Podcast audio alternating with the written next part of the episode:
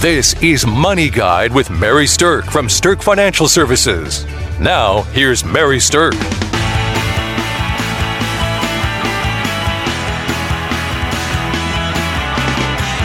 So I thought it would be fun to do a show about um, planning for travel, and we're going to talk a little bit about before you go travel. We're going to talk a little bit about while you're traveling, and then some things, especially for business travels, to think about Right. after the fact. Absolutely. So I've been looking forward to this. Oh, good. What you yeah. have to say. Yeah. It's kind of an interesting topic, I think. But I'm a travel bug. Well, I love to travel all so over the place. travel. Yeah. I do. So, okay, let me tell you a little story about um, my dad, actually. dad, if you're listening, I hope I, I'm okay to tell your story. But, um, all right, so my parents were in, um, I believe this happened in Prague. My parents have been the ones that instilled the travel bug inside of me, and uh, they've traveled all over the world. But my mom and dad were on a fabulous trip overseas, and um, they had been there for about two and a half weeks. And so they had taken hundreds and hundreds of wonderful pictures, and they'd kind of learned the systems and the trains and the subways of the local area and things like that. Guard and was probably down. you know, I think it was by Yeah. Mm-hmm. the end of the trip. They this was within a couple of days of them coming home, and uh, so anyway, they were on the subway, and my dad, after the fact, realized someone had kind of casually bumped against him on the subway, and it was right before the doors opened. And as soon as the doors opened, he realized. You know what? I think that that guy that bumped against me did it in such a strange way that he picked my pocket. oh my goodness. And sure enough, he just patted his pocket and his wallet and his camera was gone. So, I mean, in the blink of an eye, it happened. Now, the funniest part of this story is that my dad was so mad. he started charging after this fellow across the subway station. desperate people take desperate measures. Absolutely, just bellowing, "Stop that thief!" now, I, I, I think you know, Dad, don't take offense to this, but I don't think my dad has run anywhere in many years, and the sight, the thought of him running after. The pickpocket, oh. I just love it. I mean, he these cam this camera, these pictures really mattered to him. It did. And what was the most amazing thing about it is that the people in that area are so sick of pickpockets that they listened to him, and the other citizens grabbed the guy. Wow. The guy took the wallet and the camera and threw it on the ground and then ran away. So my dad got his possessions back, which is an amazingly good ending to this story. wow. wow. And I asked him, you know, I, I think I would be a little afraid to charge after someone Me who too. had picked my pocket. You know, Right. you know, it's a little scary to It- pursue a criminal. It'd be intimidating in a way. Like, exactly. So I'm like way proud of my dad for taking charge of that situation and going after him. And I asked him, you know, what what persuaded you to do that? And he's like, well, it really wasn't my wallet. All of that was replaceable, but I spent all that time taking all those pictures of this trip.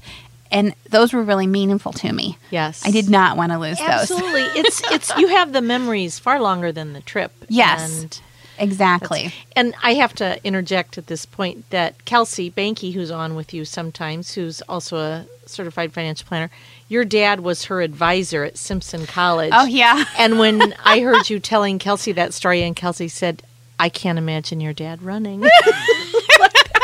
My dad's going to hate this program. You've inspired me, Dad, to tell a story, so you should love it. Anyway, the um, the thing about it is that the pickpocketing, especially in Europe, is a rampant problem. So there is some financial, um, you know, problematic issues that can happen depending on where you're traveling to, and some measures that you can take in order to protect yourself against them. So that's really what we want to talk about today. great. Bring it on. All right. So, first of all, one of the things that I get asked a lot about is, um, you know, should you pay ahead of time for your trips, like with your credit card? Should you book everything with your credit cards? Does that put you at risk? Okay. And I think that um, anytime that you use your credit card, there's a risk from a human being stealing your information or online from it getting trapped um, in some kind of electronic, you know, thievery. Yeah. But um, I do think that using a credit card to pay for travel is kind of the way of the world. Okay. Yes. Um, I do think, though, that if you can, um, just from a budgetary standpoint, if you are going to charge it on your card and then pay that off right away, you're a lot less likely to overspend on your trip.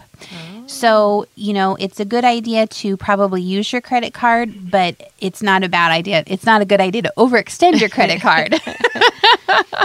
Do you have any opinion on taking out a credit card specifically for the trip? Um, I I don't think that that's usually a good idea because Okay. there's some weird things that credit does. You know, when Oh, you right. Mm-hmm. charge your credit card up beyond a certain amount and things like that, and and even the act of taking out a new credit card can adjust your credit. So I don't think that that's usually All right. a very wise idea.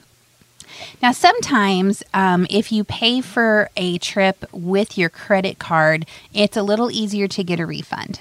So, um, if you have uh, bought your airline tickets with a credit card and you've bought tickets that are refundable tickets, the airline has to forward a credit to your credit card company within seven days of receiving your application for a refund. Okay. So, it can kind of expedite your getting your money back if for some reason you can't go. All right. However, right now, the way the airlines are set up, or any of the like Expedias or, or you know, um, Mm-hmm. Online travel. yeah, online Travelocity type of things like that are set up. You get a better price on your tickets if you buy the non refundable ones. You know, it can make a $50, $70 difference per ticket if you buy non refundable versus refundable. All right. So, what I think you have to do with that is evaluate whether or not that amount of money is meaningful to you, the ticket money. Okay, so if you bought a $300 ticket, probably doesn't make sense to spend 50 bucks for uh, travel insurance on that or, or refundable tickets. But if you bought a $1,800 ticket for a trip to Europe, that probably is worth mm-hmm. making sure that ticket is refundable because mm-hmm. that's a bigger amount of money. And if you can't go on that trip or you need to adjust it, I mm-hmm. think it's important to be able to get your money back on that. So, okay. The um, next thing I want to talk about is uh, during your trip, if something happens and you get robbed, what's the best thing that you can do to protect yourself with that? So, Run after the person. yeah, right. Start bellowing, stop that thief. if you know it happened. exactly. So, Amy, tell us a story about your father in law. Yes. They had an issue too, right? They did. They were so excited. He- They were going over to Scotland to haven't been uh, have a wonderful trip with his siblings and their spouses and stay with long lost relatives that they'd never met. Okay. And they got over there. Things were good. Um, my in laws are very good. They they think things through. All of this. Get over there. I think it was like day two of their trip. He went to a cash station, like You- an ATM type yeah, machine? like an Okay. ATM type thing over there. Put his debit card in to withdraw. He had a certain amount he'd saved in that account that they knew they would use. He wanted to wait and take it out when he got over there. Um, so he put the debit card in and he misprinted his PIN and it ate his card. Ah. oh, no. yeah. So he they're now without their cash feed. And from these long lost relatives, they had to borrow a substantial amount of money. and I just can imagine the awkwardness with I'm sure that. that Like, would be. sure, that's what happened. That's like the worst case scenario. Your long lost relatives show up and then they want money. For the whole trip. And they're staying with you. oh, my goodness. So just, I, I don't know how uh, unusual that is, but they had the one debit card, and that's what happened to it. Gotcha. So the moral of this story is have a backup plan for accessing cash. If you're going to travel and you have a card, maybe have at least two places, two cards that you can get money from. So, mm. All right. So traveling domestically is a little bit different than traveling internationally. I know that when I travel internationally, I like to have my ATM card with me, but I also like to have at least two credit cards with me. Okay. And I try to keep them in different places. Like I Oh. don't keep them all in the same wallet in case that will get stolen. I try to keep them in two different compartments, like maybe one in my purse, one in my wallet, you know, one in my pocket or something like that. Um, but I try to separate them a little bit. And then um, I also make sure that before I go on any type of international trip that I have currency and I have American cash. So currency Okay. of whatever that country is. So I've gone most frequently to Europe. I've gone to Paris to paint twice. Yes. And let me tell you, that's the most fabulous thing ever. But when I've gone to Paris, I have um, made sure that I have changed some money into euros before I go. And I have American cash with me because a lot of those places will accept cash. They'll give you the Oh. instant translation of what the value is, and then they'll take the cash. I'm not 100% sure their valuations are always exactly accurate. So you might want to be able to do that in your head. But um, I will say that they will take that. They like cash money right. in a lot of places in Europe. And then I also will pay for things as I go with my credit card. So now, if you're traveling internationally and using your credit card, though, be aware that your credit card companies will often charge you an extra fee for having an international oh. charge on there.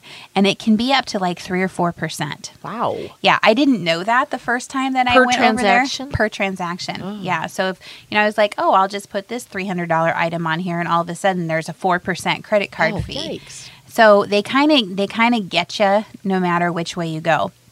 The other thing, though, that is um, interesting about traveling, especially in Europe, is that some of those countries have something called a VAT tax, VAT tax, and the VAT tax is something that the um, residents of Europe have to pay, but vi- guests and visitors aren't supposed to have to pay it. Oh. Now, at the point of purchase, everybody pays it, but if you have spent enough money on purchases over there, you can go back and you can get that VAT tax refunded to you, oh. and you have to be able to prove it. So sometimes the easiest way to prove it is to have your receipts and your credit Sure. card receipt there to prove out what you paid while you were in their country for their VAT tax, and then you can get that back.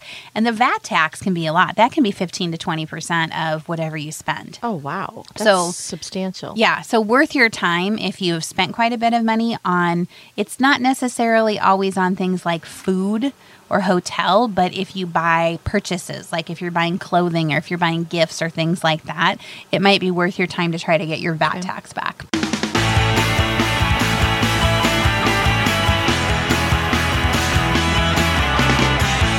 So I had a good friend who went to Italy, trip of a lifetime, and she just got sicker than a dog over there, and it ended up being a heart issue. Oh. So they Oh. cut the short the, the trip short, and they came home Oh, early. wow. Um, and and so I did some thinking about that and kind of looked into it. And here's the amazing statistic: according to the PR Newswire National Travel Survey, they revealed that 63% of travelers get sick while they're on vacation. Isn't that amazing? 63% of people have a health problem, whether it's a cold or a flu or some kind of major or a fall, issue. Yeah. I'm guessing too would count. 63% of travelers need some kind of health related care Wow. while traveling. And get this most of them end up spending more than $1,200 out of pocket. That's the average spend out of pocket.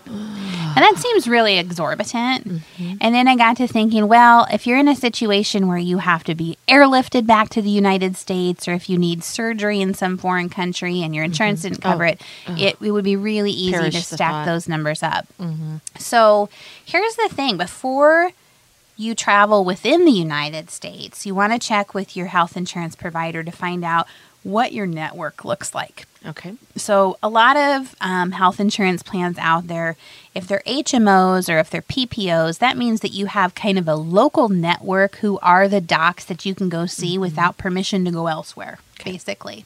Now, if you don't have an HMO or a PPO, generally you still have a network, it's just a little bit broader, and you don't have to get pre permission to go see someone that's different from your normal docs. Okay. Okay.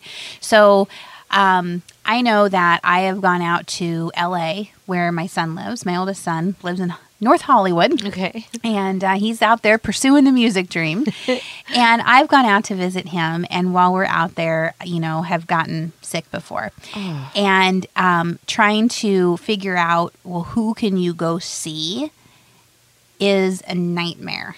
So, doing a little planning ahead of time to figure out who the docs are in the area that you're going to, just in case you have a problem. Which you probably won't if you do that legwork first. Yeah, exactly. Well, there you works. go. Yeah. I'm all for it. If I can prevent getting sick by looking up the docs ahead of time, Yeah. I'm all for it. so, yeah. So, anyway, um, and some of the health insurance companies have way better networks nation- nationally than others do. Mm-hmm. So, take a look at that. Um, now, if you're traveling outside the United States, your health insurance may not cover you at all. It totally depends on the health insurance cover you have. And here's the thing I believe Medicare does not provide coverage for medical treatment outside the United States, even though your supplement might. Oh, However, the supplement that you choose, some of them have international coverage and some of them don't. Okay. So you really want to check on it, especially if you're in that Medicare age. You really want to know what your benefits are if you're going to travel overseas. Um, and, and here's the other thing even if your policy does extend overseas, it might not be the same benefits that you have while you're on U.S. soil. okay. So it can really get dicey, Oh. and it's important to check the limitations of your policy. So, um, I guess the health insurance related type of things are an important thing to keep in mind. Okay.